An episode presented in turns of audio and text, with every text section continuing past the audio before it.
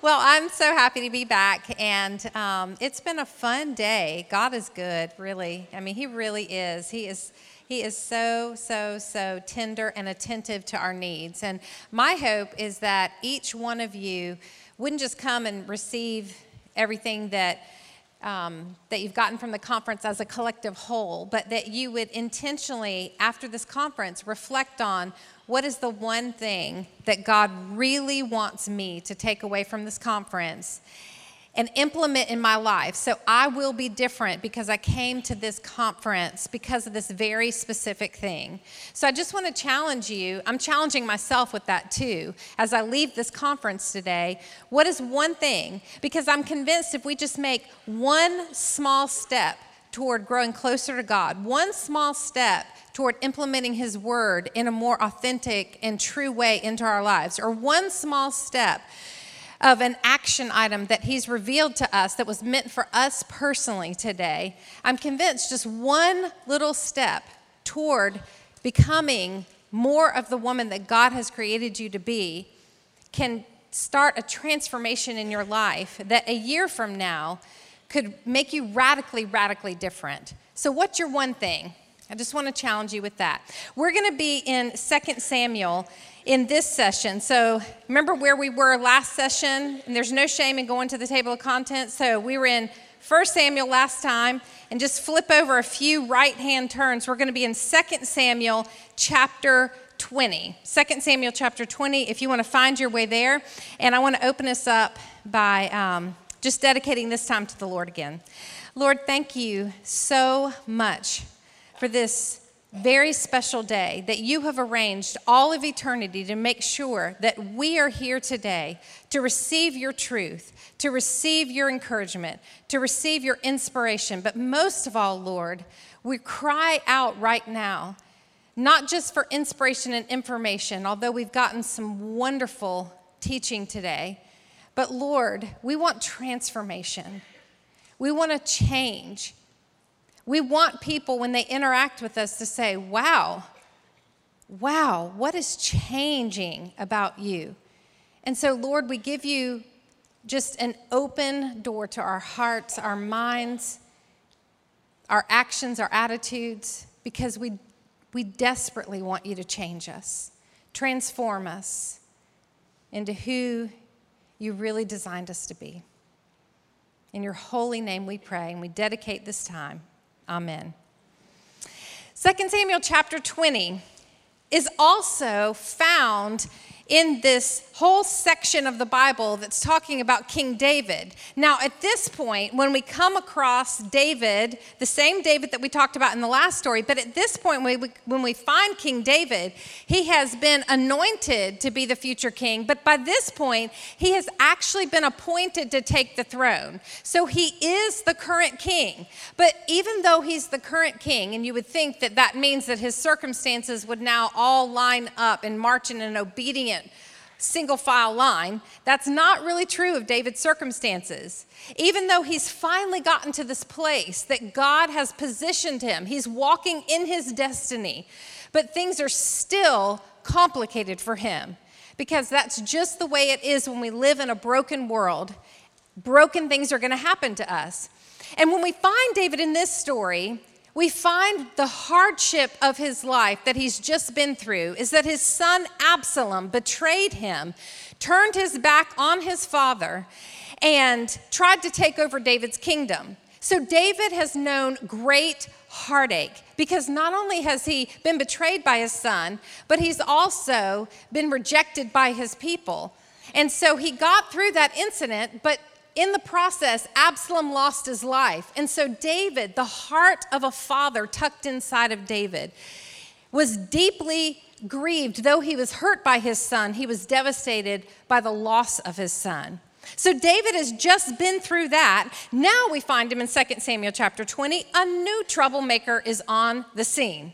It says in verse 1 Now a troublemaker named Sheba son of Bichri, a Benjamite, happened to be there. He sounded the trumpet and shouted, We have no share in David, no part in Jesse's son. Every man to his tent, O Israel.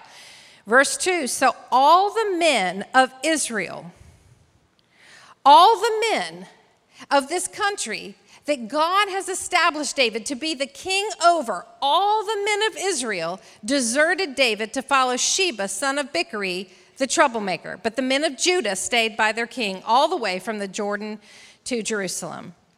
Verse 6 David says to one of his commanders, Now Sheba, son of Bichri, will do us more harm than even my son Absalom did. So take your master's men and pursue him, or he will find fortified cities and escape from us. David knows something about troublemakers.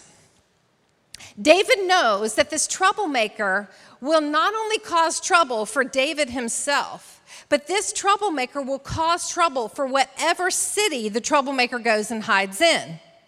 Because if the troublemaker causes trouble in their current location, unless they experience a total transformation, a troublemaker will cause trouble in their eventual destination because that's what troublemakers do. Trouble follows them because they carry it with them. So David is not just trying to protect himself, he's also trying to protect the people in the kingdom that he knows will be affected by this troublemaker. So he sends his men and says, Go find the troublemaker in whatever city this troublemaker is hiding out in. Skip all the way to verse 15, and it says this All the troops with Joab, one of David's commanders, came and besieged Sheba, the troublemaker in a city called Abel Beth Maacah. They built a siege ramp up to the city and stood it against the outer fortifications while they were battering the wall to bring it down. Oh, I wish I had an organ. Dun, dun, dun. Y'all will just have to deal with me. Um, they play the organ at my church, like in pivotal moments during the pastor's message. So it's just like so in my brain, I cannot escape it. Okay. Y'all, you're going to hear that organ, I promise you. It's just going to be happening. You're going to be talking to your kids. And the pastor said, dun, dun, dun. you know, it's going to be awesome. You can thank me later. Okay, so while they were battering the wall to bring it down, a wise woman comes on the scene. Now, for all of you note takers, we have come apart the part of our presentation, come among the part of our presentation where I give you the title of the message One Wise Woman. Yes. And you're going to be really excited because this message, too, has three points, which I'm going to get to a lot quicker than I did the last message. And wait a minute now. Somebody is getting testy up in here. And all the points begin with the same letter this time. See, note takers love this. It's three A's. Y'all are just going to be so excited, okay? So here we go. So, this is what I love about Scripture because this is a story about David, but this is what you would call a connector story.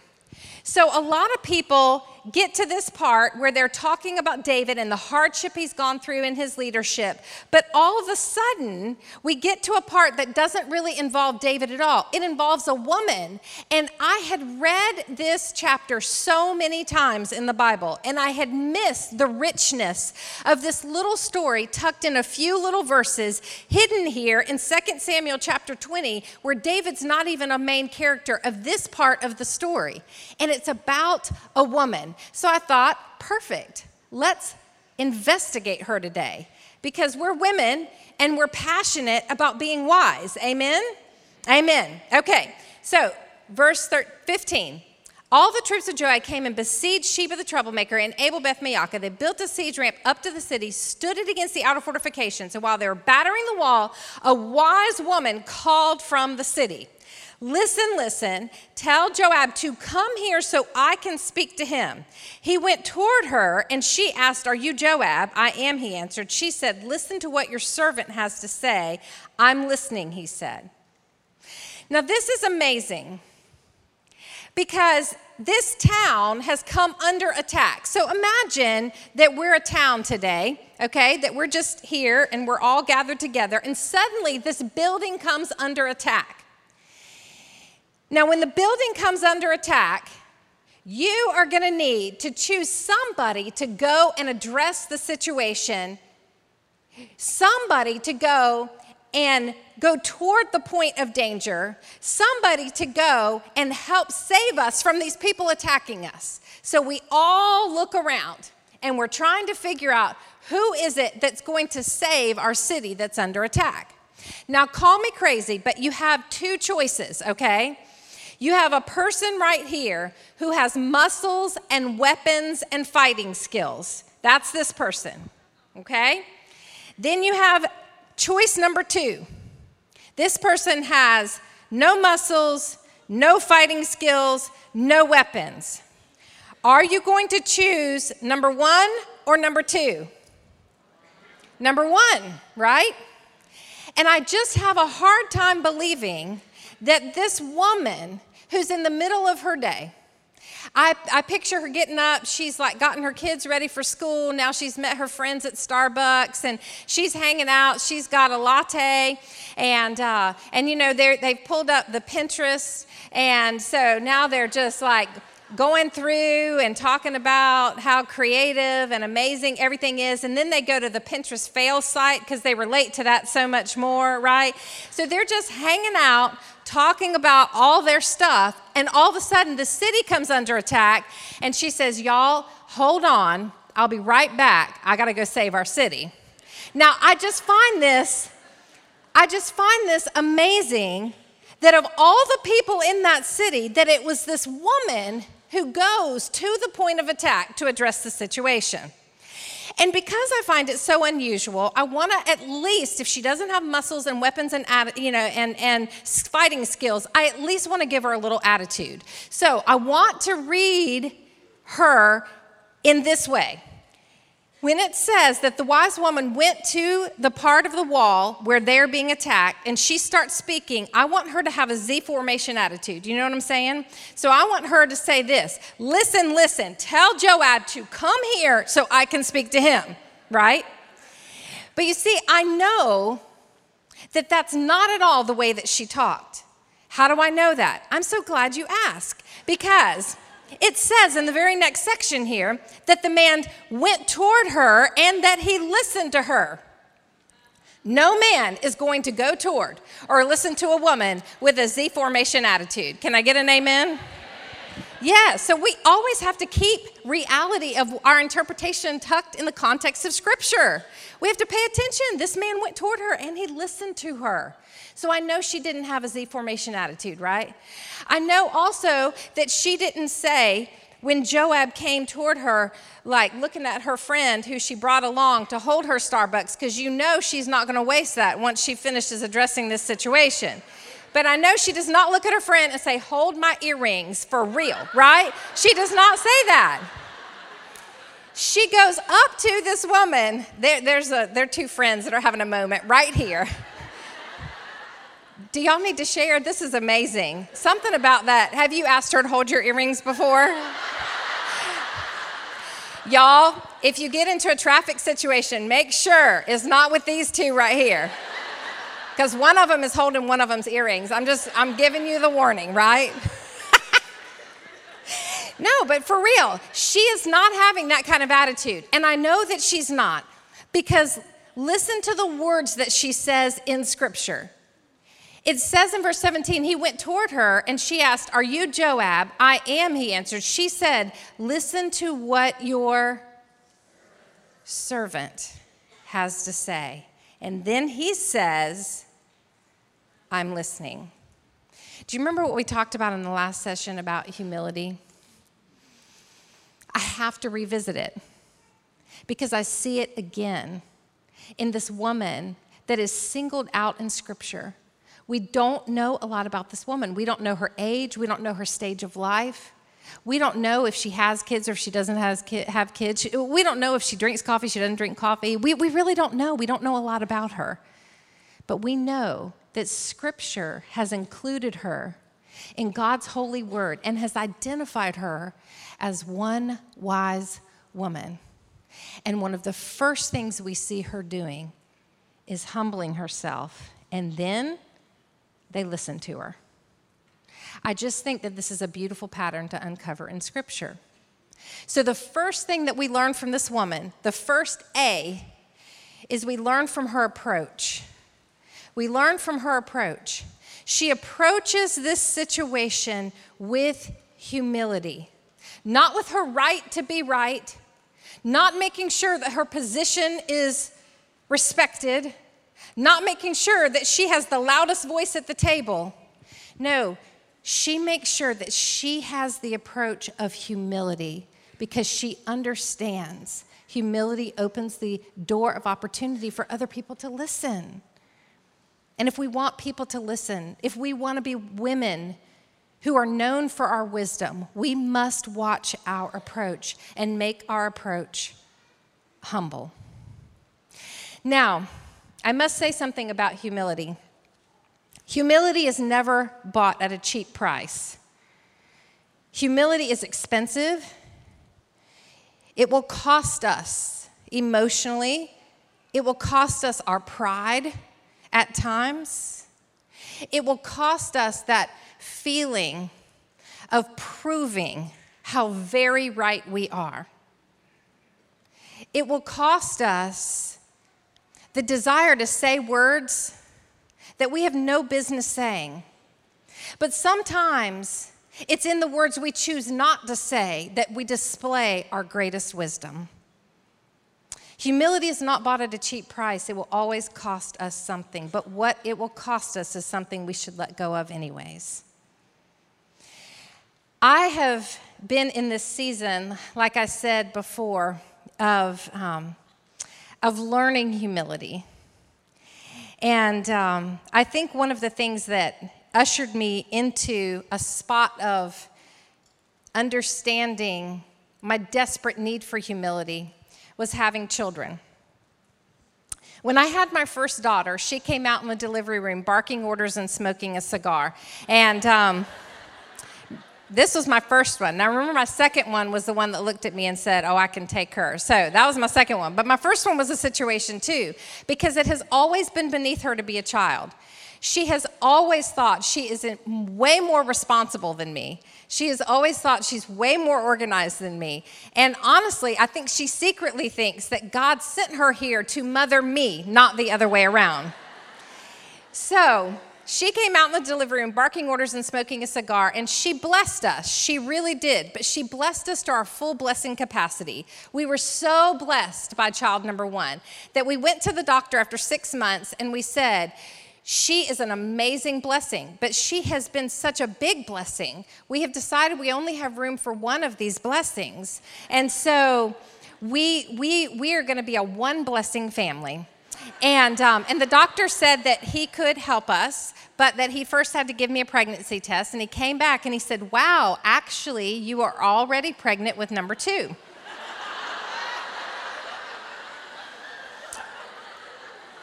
To which I replied, No, I'm not.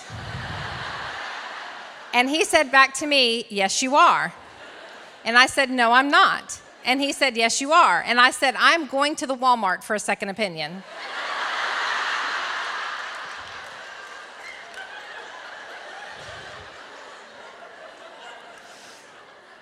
And so a few months a few months later, we did have blessing number 2, and then a few years after that we had blessing number 3, and I finally figured out how all that was happening. And so I sent my husband to a special doctor with special scissors. And and we were very blessed. And, um, and then a few years after that, I took my little girls, they were nine, eight, and four. I took them to a concert where these boys were singing that were from Liberia. I thought Liberia was in South America because it sounded like all the words that I learned when I was taking Spanish ended in ia, and so I just knew it was in South America. But um, my oldest daughter, who mothers me, pulled out a map and said, "Mom, I believe it is a country in on the west coast of Africa over here." And I was like, "I know. I was just making sure you were paying attention, girlfriend." so we went to this concert and we met these 12 beautiful boys from the other side of the world. And we learned about their story, and God moved in in our hearts to make these boys part of our forever family. So, before too long, suddenly, me, the woman who thought I could only handle one child and barely handle her, suddenly I woke up one day and I had five children. And, um, and I remember thinking when we brought our boys home, this is going to be fine. Like this is going to work out just fine because I will have a plan. This is this is I'm going to survive this. So what I will do is I will get them ready every morning and then I will put them on this amazing gift from heaven called a school bus. And, and I, will, I will put them on the school bus, and then I will go back in my house and I will collect all the little pieces of my sanity that my people have dismantled. And then they will deliver them back to me like at 3:30 in the afternoon and I will educate my people that no matter how old you are and my boys were 13 and 14 at the time that we adopted them so we had 14 13 9 8 and like four and a half. So I said okay in our home no matter how old you are in the afternoon you take a nap. And so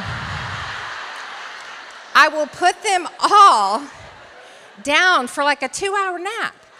And and they will sleep and they will be happy. Who doesn't like a nap right and so they will be so happy. And so I will fix food for these people. And then when they wake up, I will feed them. And then we will have this wonderful little family time, you know, where we just all remind each other how much we love one another around the dinner table. And maybe we could even do family devotions. I mean, yes, that is exactly how it's all going to work out. And then they're going to feel so sleepy after all that. And then by like 7:30 they're all going to go to bed. So hello, why do people think this is so hard? We can do this, okay? The problem was when we had our boys academically tested to see what grade they needed to be in, the test came back that they needed to be in kindergarten. And there were no classes, there were no kindergarten classes that would take boys ages 13 and 14. So we had no choice but to, wait for it, homeschool. Now, here's the deal I see some of you on the internet, and you are amazing. Like, you wield a glue gun like nobody's business, you know? And it's like you wake up one morning, you think, let's make the the, the, the ship that Christopher Columbus came over, let's make all three of them, right? And, and, and you do. So you whip out your glue gun and your popsicle sticks and your pipe cleaners and your leftover felt. And oh, yes, let's go get a quilting needle just to make sure that it just, the sails look authentic. And, and you do. And you make these things that are like the glory of the internet. And then people like me look at things like that and think to ourselves, I can do that. But when I attempt it, it is such an epic fail that that it is very dangerous for people like me to believe that I can be crafty like you. Some of us did not get the 3C gene crafting, cleaning, and cooking. Some of us missed it, okay? Some of you have it, and I am so thankful you do, but some of us missed it. I missed it. So I remember the first day that I gathered my people up to homeschool, and I sat down at the table because it was going to be too hard to send the girls off to school and keep up with lost library books and all that stuff and permission slips. So we just brought them all five home. And I remember I showed up at the kitchen table and I looked around at all five of these people looking at me expecting an education. And I started thinking to myself, how is this going to work? Like, I am not a teacher, I'm not patient, I'm not even nice most days. Like, I don't know. I don't, I don't think this is going to work very well. So I passed out coloring sheets because all teachers know the blessing of the coloring sheet, right? And I excused myself and I went into my closet. And this was before War Room. Like I was doing War Room before War Room was a movie. But I went in my closet and I knelt down and I just started crying out to God and I just said, God, I know that you have never made a mistake in the history of the universe, but I think calling a woman like me to a job like this, this is your first mistake. I mean, for real. like, I don't think I can do this. Matter of fact, I know I can't do this. And so I started asking God, I was like, hey, God, this is the thing. Like, if you would just appear in my closet and talk to me and write out a very specific plan of how this is supposed to work. I know that's not biblical because I'm not supposed to look on you until I get to the other side of glory. I understand that, but but God, I'll keep it a secret. I won't tell a soul. Like for real. No, for real. Like I really need you in person, God. Like I need to see you and we need to have a conversation right now. And God didn't appear to me in that way, and I didn't hear his voice audibly. But I did feel this question pressing into my heart Lysa, do you have faith? And I remember thinking, yes, you know I have faith. And then I felt like the Lord spoke straight to the deepest part of my insecure heart. And the Lord said, Then, Lysa, I want to teach you how to live a life that actually requires faith. Because I am so good at taking my life and arranging all the details to where I really don't need faith at all. Like, I will stand in church and sing all the songs about I love you, Lord, and I trust you with everything. And then I will go home and I will arrange my little life like this. And I will say, God, here's the deal. Like, I got it all covered. I just, if you could just bless this, don't mess with it, just bless this. Like, like for real, you've got big things to do. And like, so if you could just bless my arrangement here. And, and, and, I want, I want to dictate like how my kids should go, and I, I want to dictate how my husband should act, and the flowers he should be bringing me, and the poems he should be writing me, right? And and and I just I just want to keep it all under my control because if I'm real honest, that feels a lot safer than walking by faith. But God has had really been teaching me, Lysa that's, that's not my best for you because that's not depending on me. And so, what God taught me is that I was going to have to walk out to that kitchen table, that sticky farm table where those five kids were seated.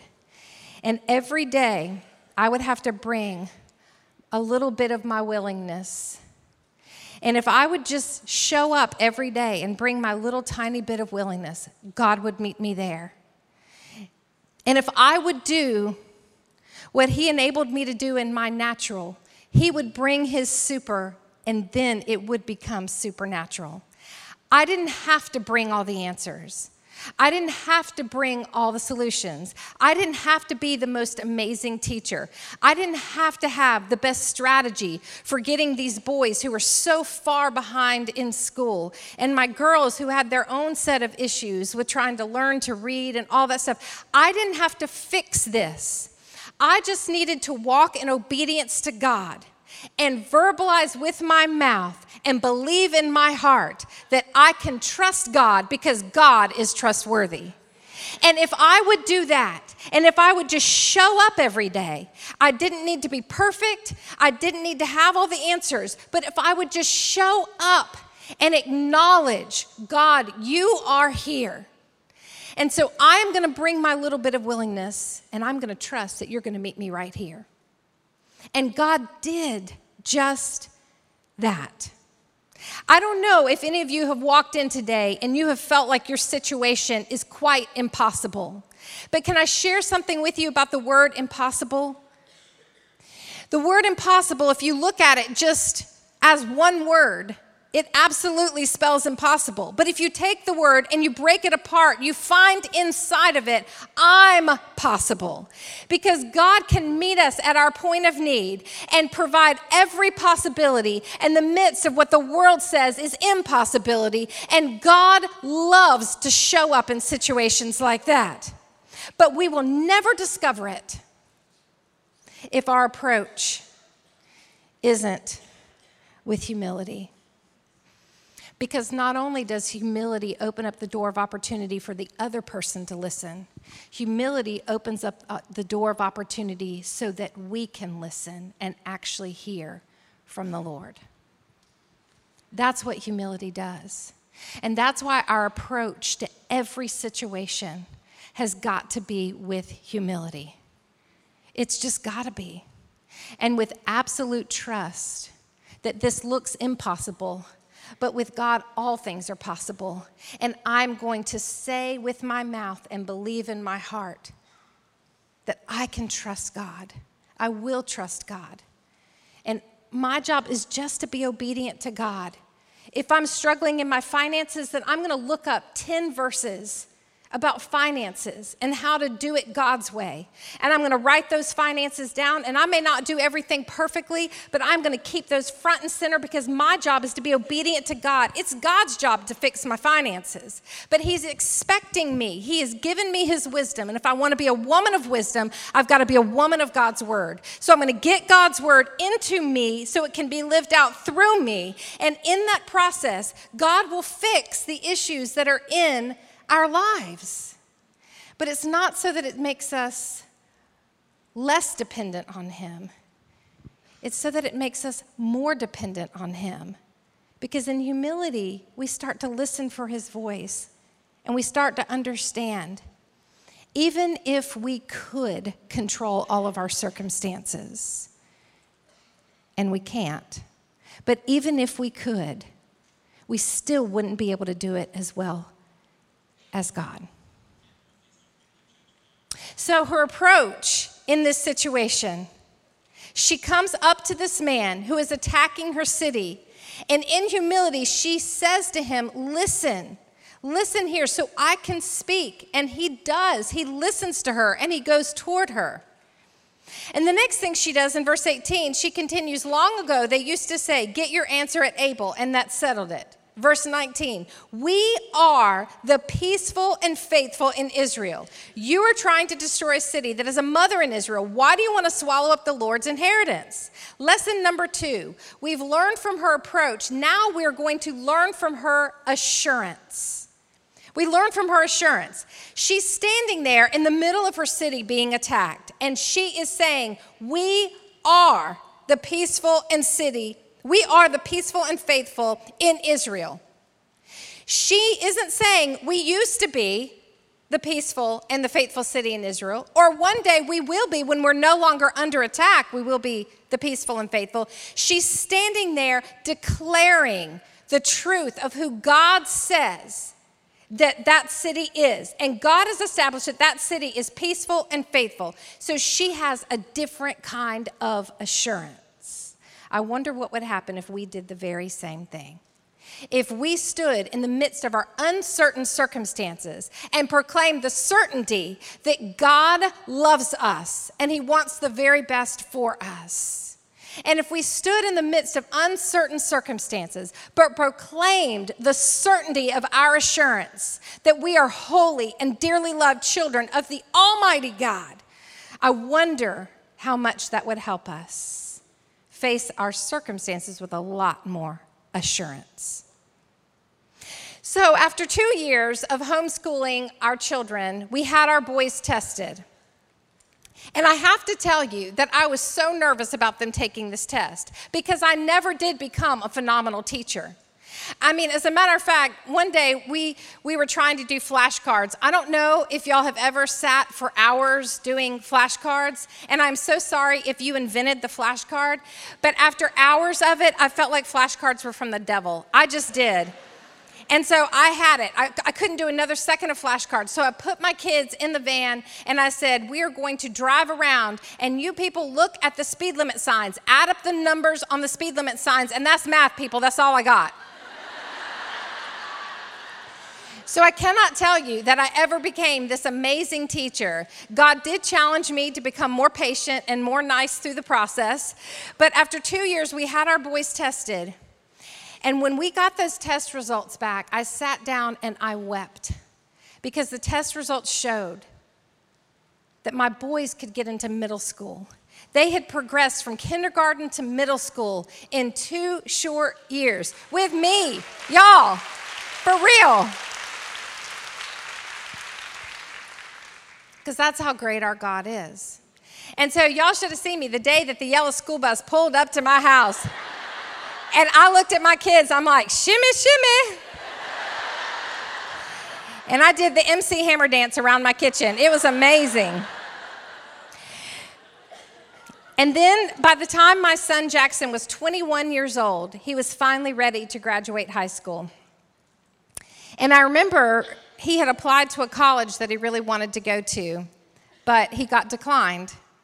And um, it was really hard. And I remember one day he was in the kitchen and he was just just going on and on and on about mom you know i have a 2.79 grade point average. I did the very best that i could. And you know i'm not going to be able to get into this college. And i really felt like that's where i was supposed to go. But with a 2.79 grade point average they're not going to let me in and i don't know what to do.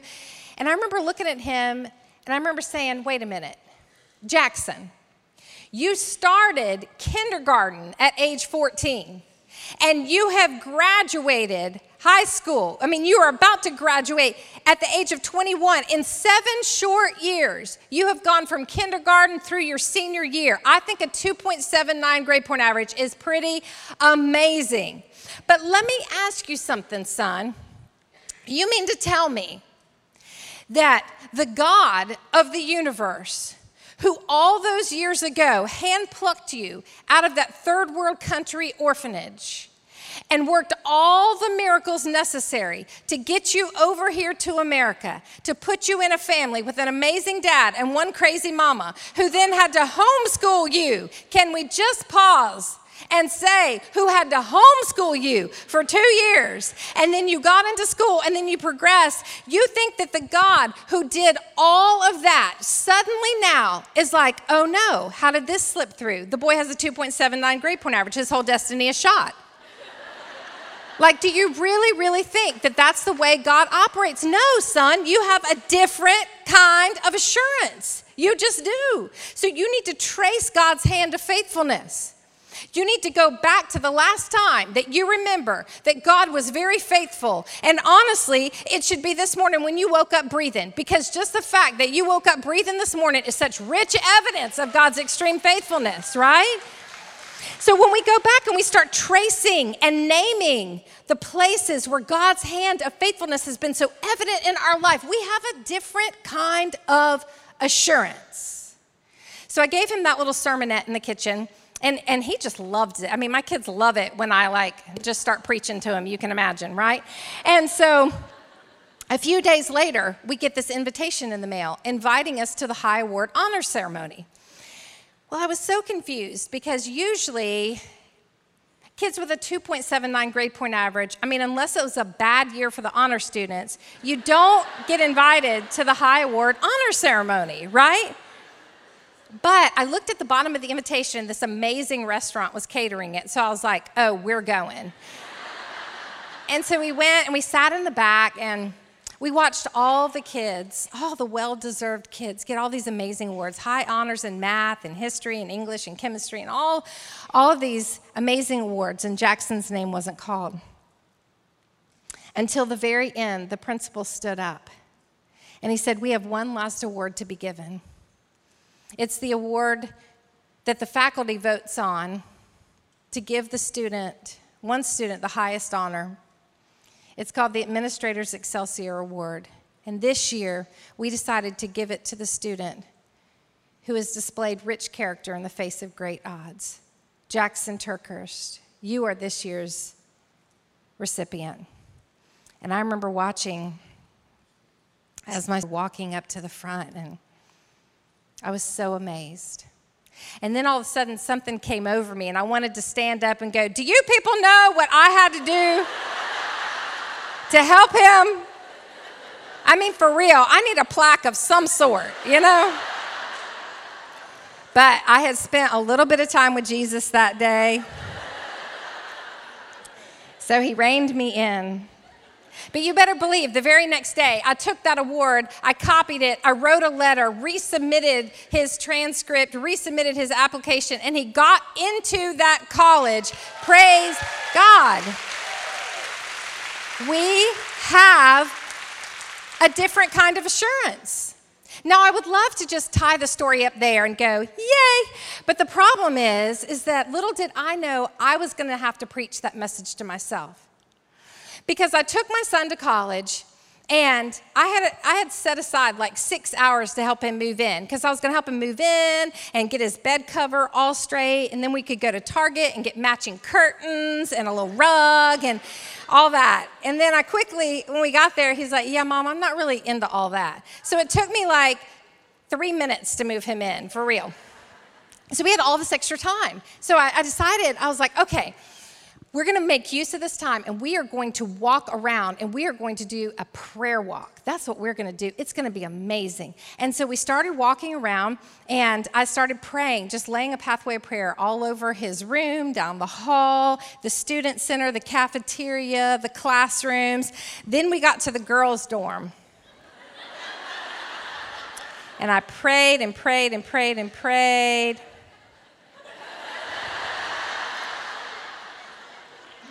Then we got to the parking lot, and I looked at my son and I said to him, Son, remember who you are. You are a TerKeurst, and a good name is better than all the riches in all the world. But even more than that, remember you are a child of God, and God has a plan for you and a purpose for you. So you walk in step with the Lord, and He's going to take you to amazing places. Just trust Him and be obedient to Him. Remember who you are, Jackson. I hugged him and I kissed him and I got in my car and I drove away. And he did just that. He did remember who he was for three whole weeks.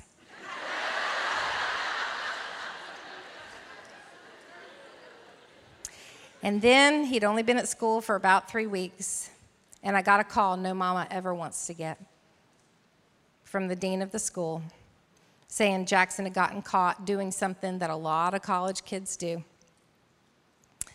But he has a mama that prays that he will get caught, so he did. And, um, and the dean of the school explained to me that it was their policy that he would be suspended for a year. And I'm telling you, it sent me to bed. You know, isn't that what makes life so crazy? Like, you, you have a son who wins the highest award at his school for the rich character that he displayed, and then, you know, he goes off to college and he makes a mistake that he, his heart needed to be shepherded in that mistake. But as a mama, it just, somehow I have this thing where I want to draw a straight line from my child's mistake to some kind of weakness that I have in mothering. And it'll just send you, send you to bed. It just will. And so I had preached this great sermon to my son. We have a different kind of assurance. But the minute that life falls down on top of me, I forget that whole thing. And I go and I crawl in bed and I cry until I feel like I can't cry anymore. And then all of a sudden, the Lord comes and says, Lysa, Remember those words that I gave you to give your son? Well, I need you to go find those words and give them back to yourself. You have a different kind of assurance.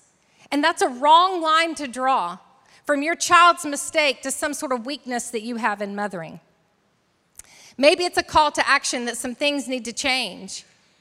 And maybe it's a situation where you need to reevaluate a few things. But you do not need to draw the defeating line from your child's mistake to some sort of weakness that you have in mothering. Because before the universe was ever formed, I handpicked you to be this boy's mama. Whether you gave birth or whether you adopted or whether you are the aunt that just influences or a neighbor that has kids living across the street, God has positioned you to be an inspiration to that child. He has positioned you to help navigate that child. And God chose you to be in a position of influence over this child, not because of your weaknesses, but because God was going to entrust you with certain strengths that would make you a perfect fit to help that child navigate his issues. And so, as God scanned the whole earth, looking for what mama is strong enough to bend without breaking, when this boy's issue arises. And what mama is going to pray, not just about this issue, but pray all the way through this issue. And what mama will be courageous enough to look at this child and say, You made a mistake, but by God, you are not a mistake. What mama will spit in the face of Satan and say, You have messed with the wrong family this time.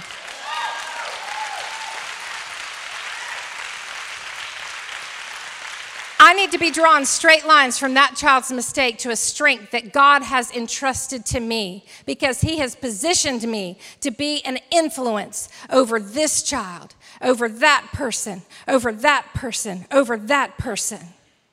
So we need to rise up and we need to remember we have a different kind of assurance. We can stand in the middle of a city that's under attack, or a child that's under attack, or a family that's under attack, or finances that are under, under attack. And we can say, We are holy and dearly loved children of the Almighty God. And circumstances do not change that because I have a different kind of assurance. That's what this woman modeled here. We see wisdom in her approach. We see wisdom in her assurance. Now, the end of the story, it gets a little messy, but I want you to understand that in the context of this day, what this woman does is completely appropriate, though it is shocking. It is not wisdom in our day, it was wisdom in her day. Okay, so here we go. Joab replies back to the woman in verse 20 Far be it from me, far be it from me to swallow up or destroy. That is not the case. A man named Sheba, son of Bichri, from the hill country of Ephraim, has lifted up his hand against the king, against David. Hand over this one man, he says, and I'll withdraw from the city. So he instructs her to just hand over the one man. The woman says back to Joab, His head will be thrown to you from the wall. Oh, my. Okay. But I want you to all understand that, see, in this day, because I know that the Bible has called this woman wise, this was a wise thing to do. I don't have to understand it, I don't have to like it. But here's what I know this woman had been living such a pattern of wisdom that she was the one who knew exactly what had to be done to save her city. Verse 22 Then the woman went to all the people with her wise advice and they cut off the head of Sheba, son of Bichri, and threw it to Joab. Okay, I want you to raise one of your hands, okay? I am not, repeat after me, I am not learning that I should go to my troublemakers and throw their head over the city wall. Okay, perfect. Because that's not what we're learning here. What we are learning, and the third thing that we find out from this woman, we have learned from her approach, we have learned from her assurance. Now we're going to learn from her advice. You see, she went to the townspeople with very hard advice. And the townspeople did not have time to gather up and have like a community vote and a big discussion to decide if this woman is crazy or if she's wise or anything like that. No, it says she went to the people and they immediately listened to her. And because they listened to her, her actions saved their city. But the reason they knew that they could listen to her is because this woman had been establishing a pattern of wisdom. Her advice is what we learn from. Her advice was wise because she'd been establishing a pattern of wisdom in the daily routines of her life. She established wisdom with the words she would say and the words she wouldn't say, day after day after day. She established a pattern of wisdom in the things she would do and the things she wouldn't do, day after day after day. She established a pattern of wisdom in the places she would go and the places she would not go, day after day after day. She tucked wisdom into the sacred spaces of the rhythms and routines of her life. Therefore, wisdom became her pattern and wisdom became her legacy. In her approach, in her assurance, in her advice, she was one wise woman and she saved her city. And God made sure that her story was recorded for us to read thousands of years later. Wisdom. I know you may be sitting here and you may think, Lysa, that's awesome for that woman. But you don't know how many mistakes I've made. So I don't feel like a very wise woman. Or Lysa, you don't know how many people have told me that I'm dumb, that I'm stupid, that I'm not capable? So I hardly think, Lysa, that I'm a woman of wisdom. Or, Lysa, you don't know. People look at me and they just think, foolishness. How can I be a woman of wisdom? Or, Lysa, you were talking about earlier how much you love to read the Bible. I couldn't even find my Bible today. I couldn't even find it because, Lysa, my life is such a disaster. I honestly don't know the last time I even read it. How can I possibly be a woman of wisdom? Well, I'm here to say today that God doesn't look at the chaos of your life and see a hopeless case. God doesn't look at the mistakes of your past and see a hopeless case. God doesn't look at what grades you got in school and sees a hopeless case. God looks at you and sees the potential by which He created you. And you know, when God was forming the people that are here in this room, when God was forming you, the very thought of you made him explode with a love so deep and so great that he made sure that he wove into the DNA of your being a woman with all possibility, a woman with all hope, a woman with a great destiny, a woman with a purpose. He made sure that you were here today so that you can know God has a plan for you. I want to invite the musicians back up because I just want to take a second and I just want to have just a few minutes where we go before the Lord before we go back into the chaos of, of our everyday lives. Because here's the reality your house is probably not going to be cleaner right now, you know, like when you go home than when you left it this morning. Like your kids are not going to suddenly be more behaved than when you left them this morning. The, the circumstances that you left are still very much going to be there when you get back. But while I cannot change your circumstances, those sisters, boy, do I wish I could. I wish I could swoop into your life and fix things and make them just amazingly wonderful. but I can't do that.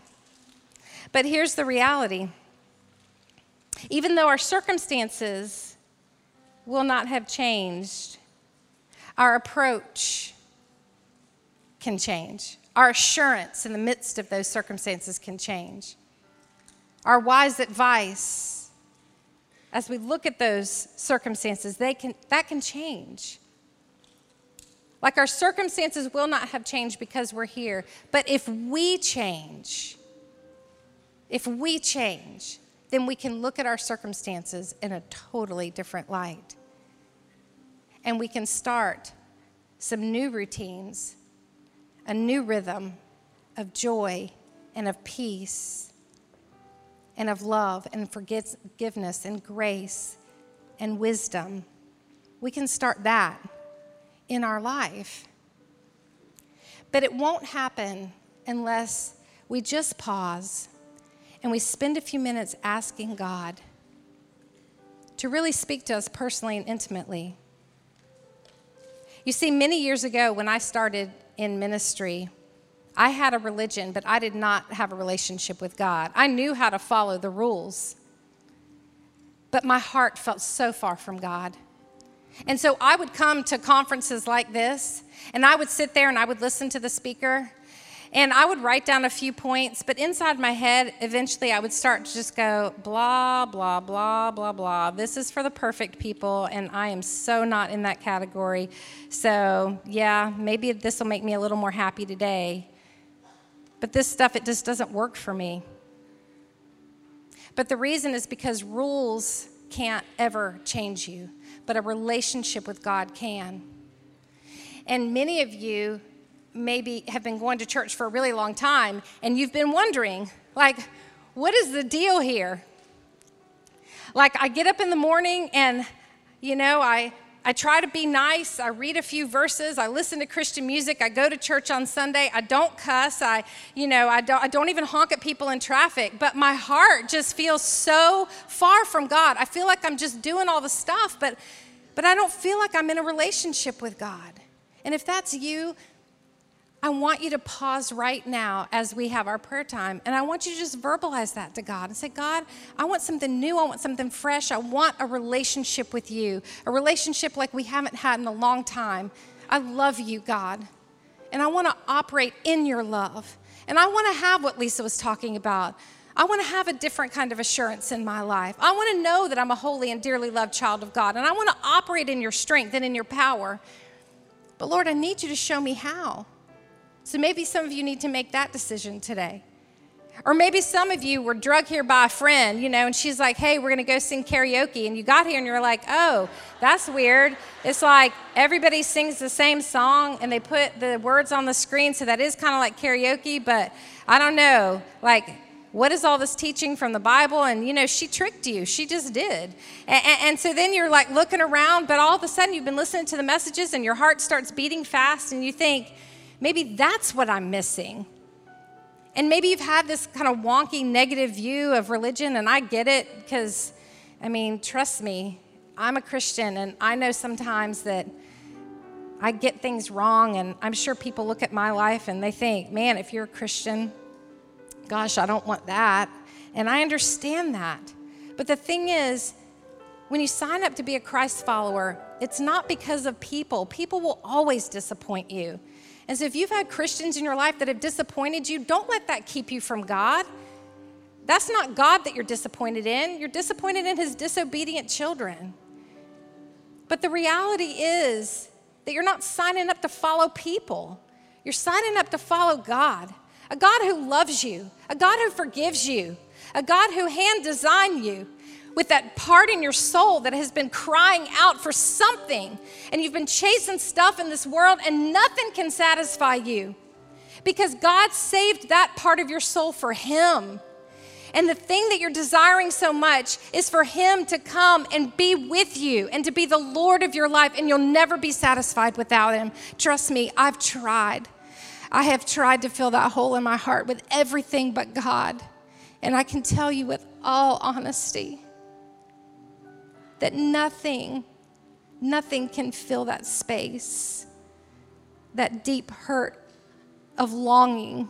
Nothing can fill that and satisfy that and quiet that. Only Jesus Christ. So, as we have this prayer time, I don't know what decision you need to make with God, but here's what I do know every single one of us have a decision to make because we've got to do something with what Jesus has stirred in us today. And maybe to you, it's just a decision to that one thing that God taught you. Maybe it's that one thing that you just need to dedicate. Lord, this is going to change because I came here today and I sat under your teaching of your holy word. Or maybe for you, your heart has felt distant and you want a new kind of relationship with God. Or maybe for you, you want to acknowledge Jesus Christ as your personal Lord and Savior for the very first time.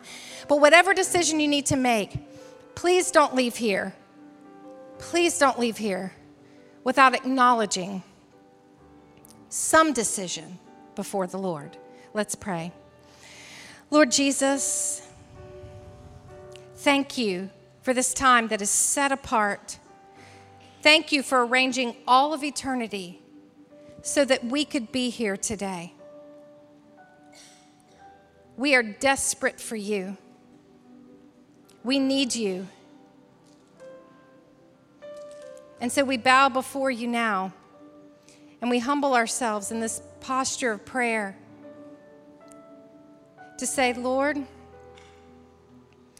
this is what I'm deciding today. This is what I'm needing to change today. This is what I'm dedicating to you today. Lord, this is what I'm giving to you today. This is what I'm trusting you for today. And so, right where you're at in the quietness of your heart, I just want you to say those personal prayers to God.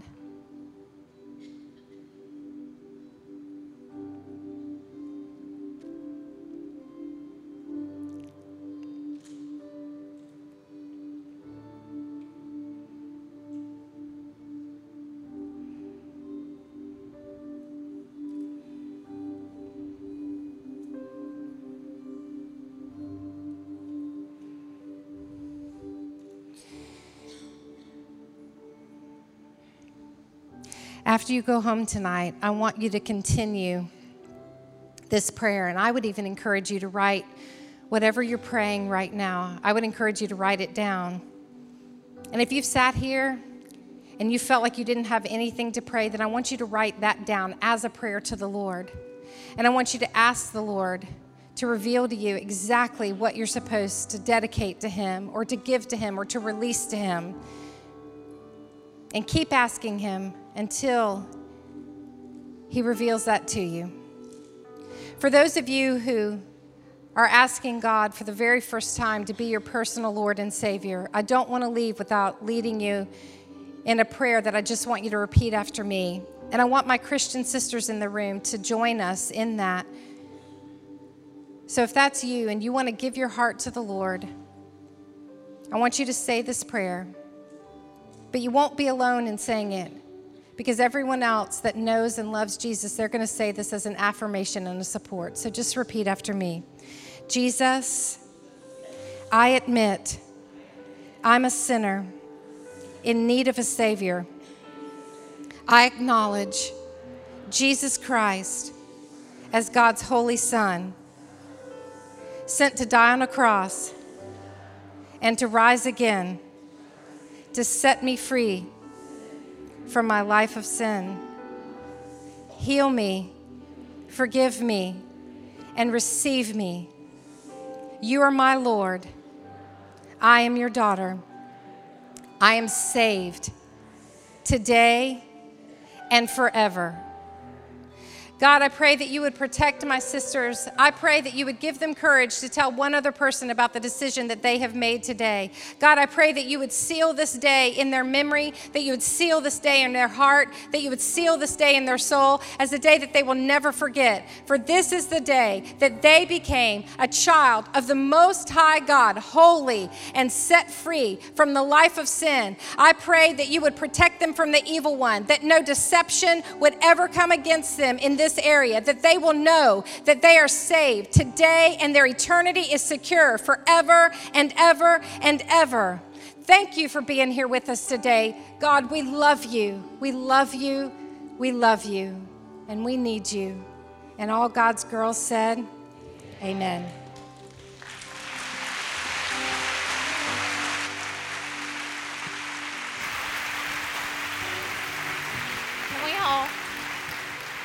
Can we all stand together?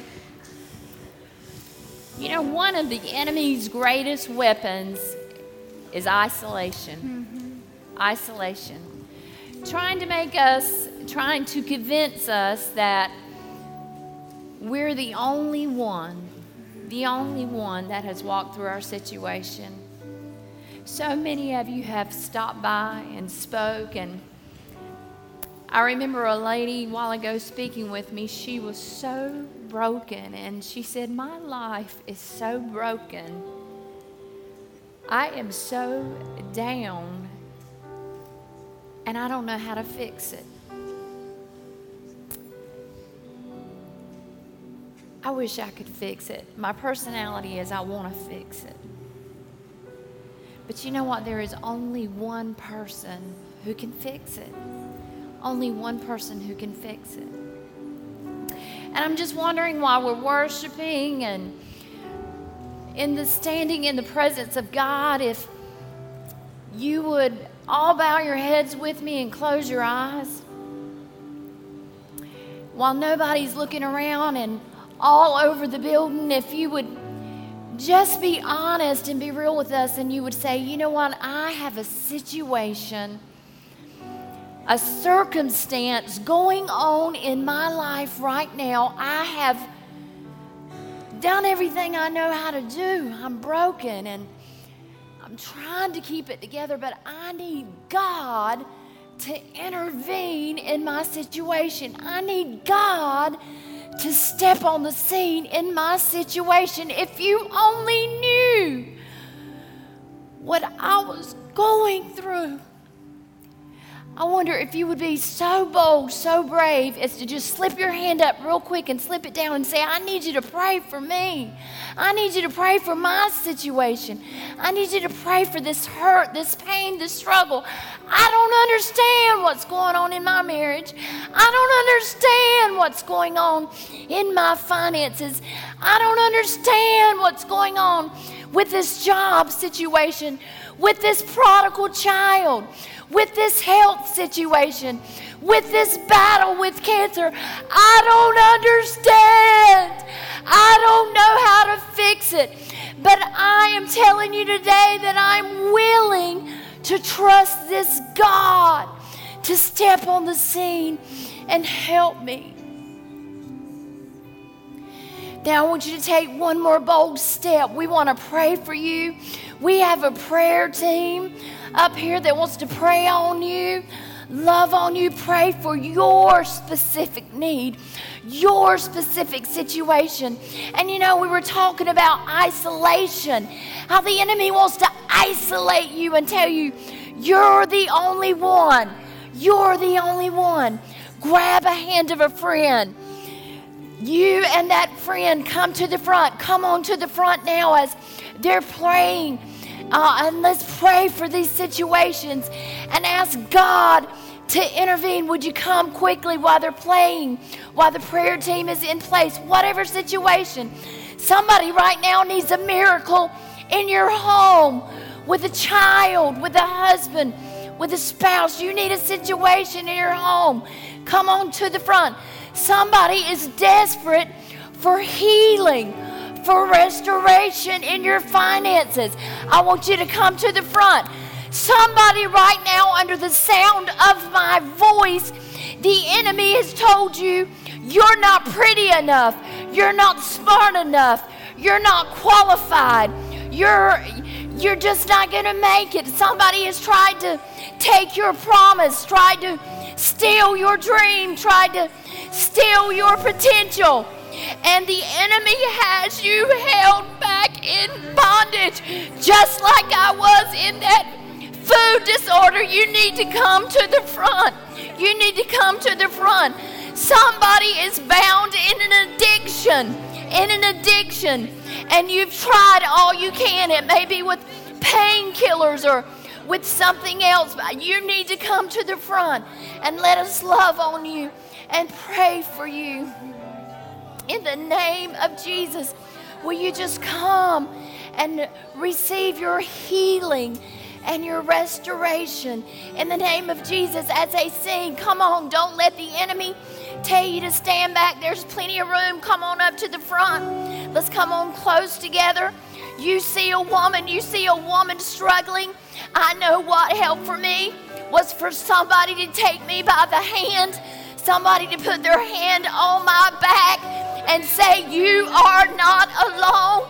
You are not alone. No matter what you see with the natural eye, it shall be well. Are you hearing what I'm saying today?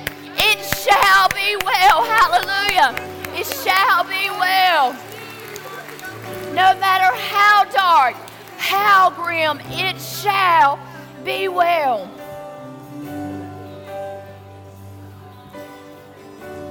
We've got a team of ladies down front here to pray with you.